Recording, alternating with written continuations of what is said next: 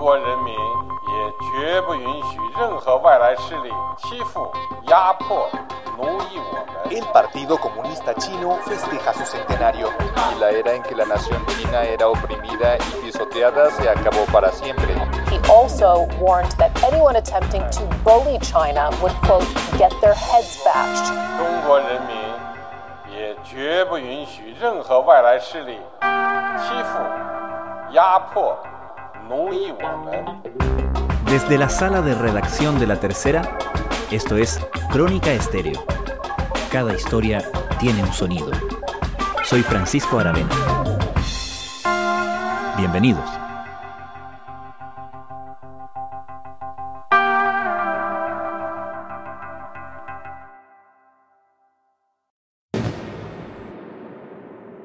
Sucedió en Tiananmen, y la frase que resonó fue el pueblo chino se ha levantado.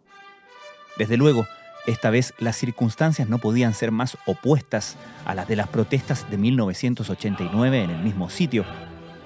En esta ocasión, ayer, el Partido Comunista festejaba los 100 años de vida y quien pronunciaba el discurso era el presidente Xi Jinping. El levantamiento del pueblo al que aludía era el de China contra el resto del mundo. Frente a 70.000 personas, el líder chino habló por más de una hora y además de elogiar los logros del Partido Comunista Chino, advirtió indirectamente a Occidente que el progreso de su país, hoy la segunda potencia mundial, es irreversible.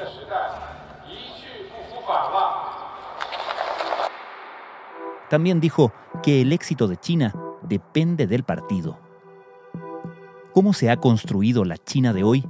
¿Qué lecciones nos dejó la guerra comercial declarada por Estados Unidos bajo su anterior administración y en qué posición ha quedado Europa frente al poder chino?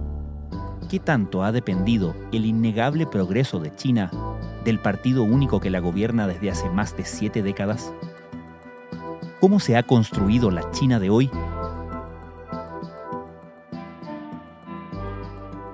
China de 100 años atrás, en comparación con ahora, hay un gran cambio. Hay progresos que son sustanciales. Y esto es medible, medible en términos de mejoramiento de calidad de vida de la persona. Jun Tso Lee es director del Centro de Estudios de Relaciones Internacionales de la Facultad de Gobierno de la Universidad del Desarrollo. Pero si tú me dices que la revolución china que triunfó, triunfó a partir del año 49 fue una especie de crecimiento económico o mejoramiento de calidad de vida de sus ciudadanos en forma sostenida, te diré no, porque el verdadero cambio que se produce fue a partir del año 79, cuando se empezó con la reforma y apertura económica de China. Es decir, empezó con que iba a permitir la experimentación del sistema de economía de mercado en algunos poblados, algunos pueblos, y seguir desplegando esa experiencia hacia el resto de China. Y eso, ese modelo de apertura económica, yo creo que la que le dio palo al gato, porque en pleno año 79, en plena Guerra Fría, los bloques socialistas del mundo estaban teniendo un problema de desarrollo. Sin ir más lejos, miremos el bloque soviético de la época. Propio Unión Soviética también tenía un problema de crecimiento económico. Pero los soviéticos, en vez de buscar una reforma económica, ellos hicieron una reforma política, ya que se llamó ese entonces la famosa perestroika.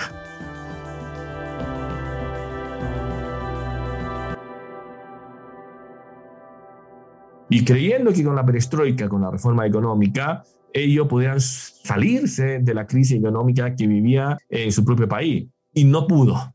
No pudo y en todo el año 80, ya con Gorbachev, ¿no es cuando hizo esto, esta reforma eh, política, fracasó y al fracasar ese modelo se derrumbó todo el sistema soviético. En cambio, China, el año 79, Deng Xiaoping, el sucesor de Mao, dijo, da lo mismo que el gato sea blanco o negro con tal que case ratones. Considerado el núcleo de la segunda generación de dirigentes del Partido Comunista de China, a Deng le gustaba realizar reformas pragmáticas e ideó soluciones únicas e innovadoras. Y eso es, da lo mismo si es comunismo o capitalismo con tal que produzca el progreso de la sociedad.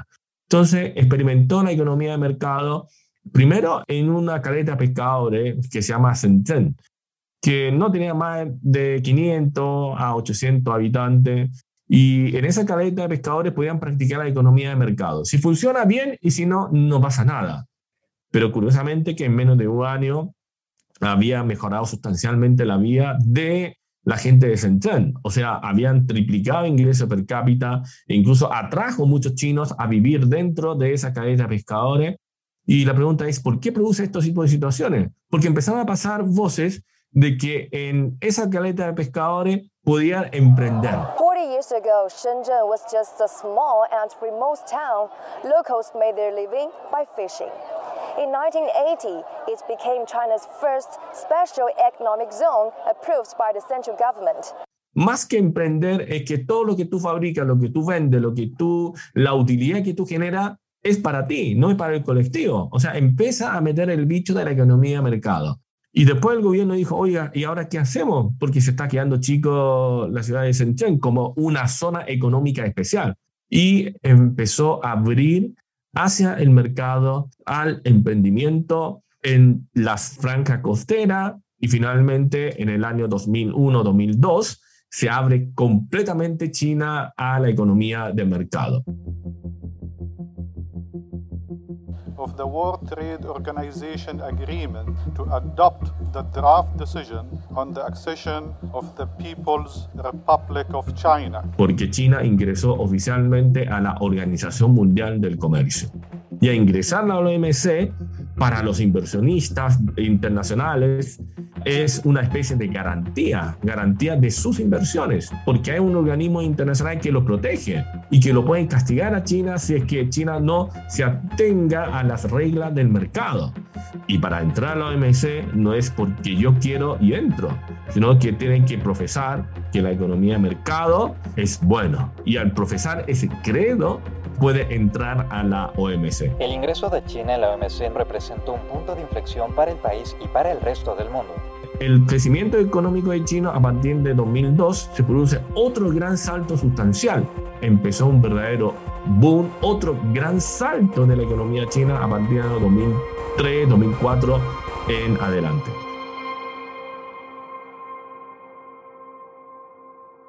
De modo que podríamos decir que lo que ha permitido este florecer de China, el gran momento de China y con ella del Partido Comunista Chino, tiene que ver con una flexibilidad ideológica demostrada por sus líderes en el momento correcto? Yo creo que sí. Yo, más que flexibilidad, yo creo que yo hablaría más de un pragmatismo, ya que este pragmatismo que es propio de la filosofía confuciana, propio del mundo asiático. Por ejemplo, Deng Xiaoping cuando en el año 79 dijo, da lo mismo si el gato sea blanco o negro con tal que case ratones. O sea, esa frase yo creo que es muy característico y muy propio de la cultura china. ¿Qué más da? O sea, para los jerarcas del Partido Comunista de haber interpretado la palabra de su líder como, ¿qué más da que sea comunismo o capitalismo? Con tal que produzca el progreso de la sociedad.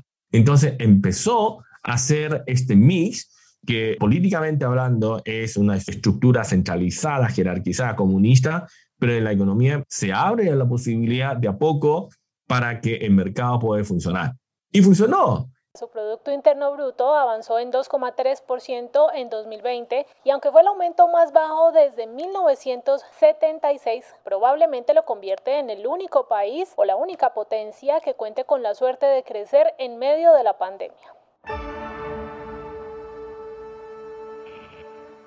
Profesor, ¿qué cree que aprendimos del último episodio de la guerra comercial entre Estados Unidos y China, particularmente durante la administración Trump?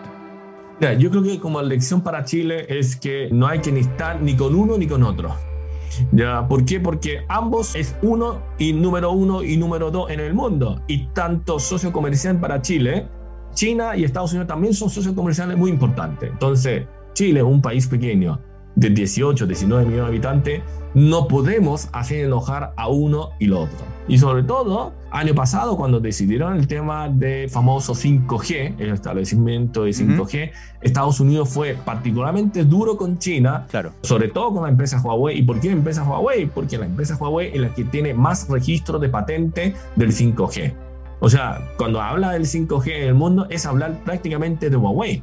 Sí, hay otro número 2, número 3, sí, pero en términos de registro de la patente y de la innovación de lo que hace, Huawei está muy por delante de muchas otras empresas. Entonces Estados Unidos, como no pueden competir con la tecnología que está llevando la vanguardia Huawei, entonces le acusa el tema del el espionaje como que todos los datos en Huawei los transmite al Partido Comunista Chino. ¿Por qué? Porque según ellos la ley de China así lo establece. Eso es verdad a media, porque todas las compañías en cualquier país del mundo, cuando exista una orden judicial, obviamente tiene que entregarlo cuando existe un ordenamiento judicial. The decision means that telecoms firms in the UK will be banned from buying new 5G Huawei equipment after the end of this year. Boris Johnson se alineó con Estados Unidos, pero ¿qué puede esperar China del resto de Europa en este tablero? El tema de Inglaterra es particularmente analizable. ¿Por qué? Porque número uno, ya Huawei lleva mucho tiempo uno de los países que tiene más equipamiento de Huawei, sobre todo el, el despliegue del 5G, es Inglaterra. ¿Y qué pasó? Cuando empezó esta guerra comercial, Trump pidió apoyo a Boris Johnson y como los dos países son aliados ya históricos, Johnson le, le, hace el favor a Estados Unidos de vetar al equipamiento de Huawei a partir de septiembre de eh, año pasado. There are thousands of mobile phone masks all across the country and the challenge is that Huawei is already embedded in many of them. Y resulta, resulta de que eso era un bluff, o sea, para satisfacer eh, los intereses de Estados Unidos. ¿Por qué digo que es un bluff? Porque el equipamiento de 5G en Inglaterra ya todos fueron adquiridos durante el mes de enero y febrero de año 2020.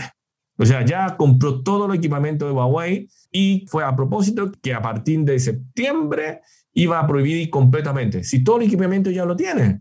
O sea, aquí hay muchos factores políticos pero claro, en términos de impacto noticioso, claro, claro que impacta. Decir que Estados Unidos e Inglaterra veta a Huawei porque está acusado de espionaje, etcétera, etcétera. Europa, ¿cómo se ha comportado en términos generales con la guerra comercial con China?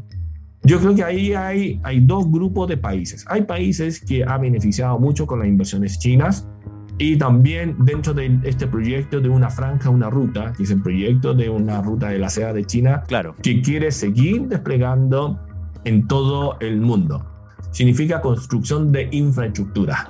El mandatario ratificó que el plan que prevé una ruta comercial para unir a China con Asia, Europa y más países busca beneficios para todos los participantes en medio de dudas sobre su financiamiento y su impacto ambiental. Si usted quiere conectarse a esta ruta, que es ruta comercial, bienvenido. Aquí nadie te va a colocar una pistola en tu pecho para que se conecte tu país dentro de esta red de infraestructura, camino, carretera, no puerto, etcétera, etcétera. Y muchos de los países europeos, como el caso de Italia, el caso de Francia, el caso de, de Portugal y el caso de España, ha recibido mucho de este proyecto de una franja, una ruta, no con las inversiones chinas. Lo que pasa es que hay algunos países, como el caso de Polonia, que son más proclives a cierta política norteamericana y también a alguna acción diplomática directa de injerencia de Estados Unidos sobre eh, República Checa, claro, estos dos países, si bien era muy amigo de China, decide salirse y desacoplarse de este proyecto de una franja y una ruta. Entonces, hay países que están a favor o otros en contra, pero hoy es un proceso de crecimiento, de desarrollo económico que está en stand-by. O sea, China ha ofrecido. Pero si los países europeos no quieren seguir dentro de esta senda del desarrollo y de lo que ofrece este proyecto de una franja y una ruta, no pasa nada. Otros países querrán.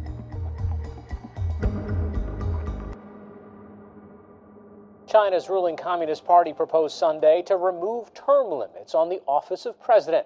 That means Xi Jinping, who heads the party and the military, may never have to leave office. It sets Xi up to be the most powerful leader of China since Mao Zedong. Profesor, es muy difícil hablar de historia en tiempo presente, pero aún así, haciendo esa consideración, ¿cuánto peso cree usted que tiene y tendrá Xi Jinping en esta historia de 100 años del Partido Comunista Chino y del momento actual? De China en el mundo? Mira, yo creo que es todavía muy temprano. ¿Por qué no miraron antes a Hu Jintao, a Deng Xiaoping? Porque el mundo no miraba a China. lo despreciaba, o sea, de China, no lo miraba. Pero que hoy, ¿por qué todo el mundo está encima de China? Porque China creció, China se transformó en una potencia, y ahí cuando se transforma en potencia es como peligroso.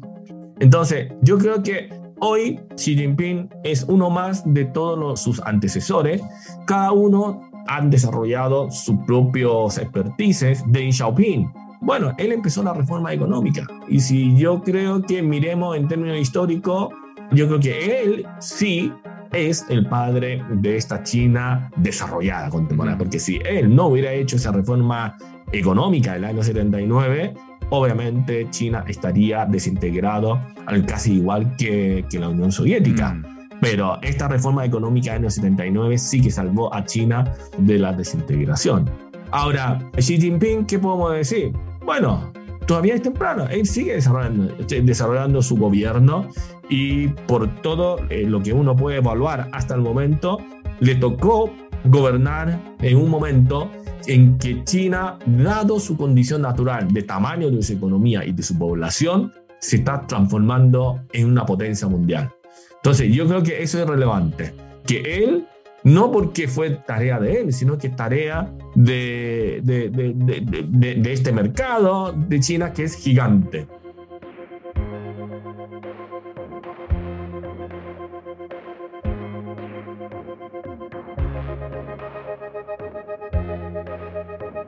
Profesor Yunso Lee, muchísimas gracias por esta conversación.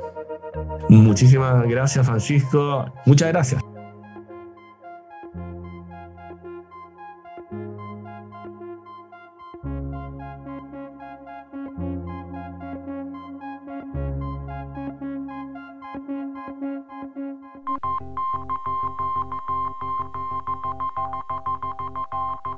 Crónica Estéreo es un podcast de la tercera la producción es de Rodrigo Álvarez y la edición de quien les habla, Francisco Aravena. La postproducción de audio es de Michel Pobletti. Nuestro tema principal es Hawaiian Silky de Sola Rosa, gentileza de Way Up Records. Nos encontramos pronto en una nueva edición de Crónica Estéreo.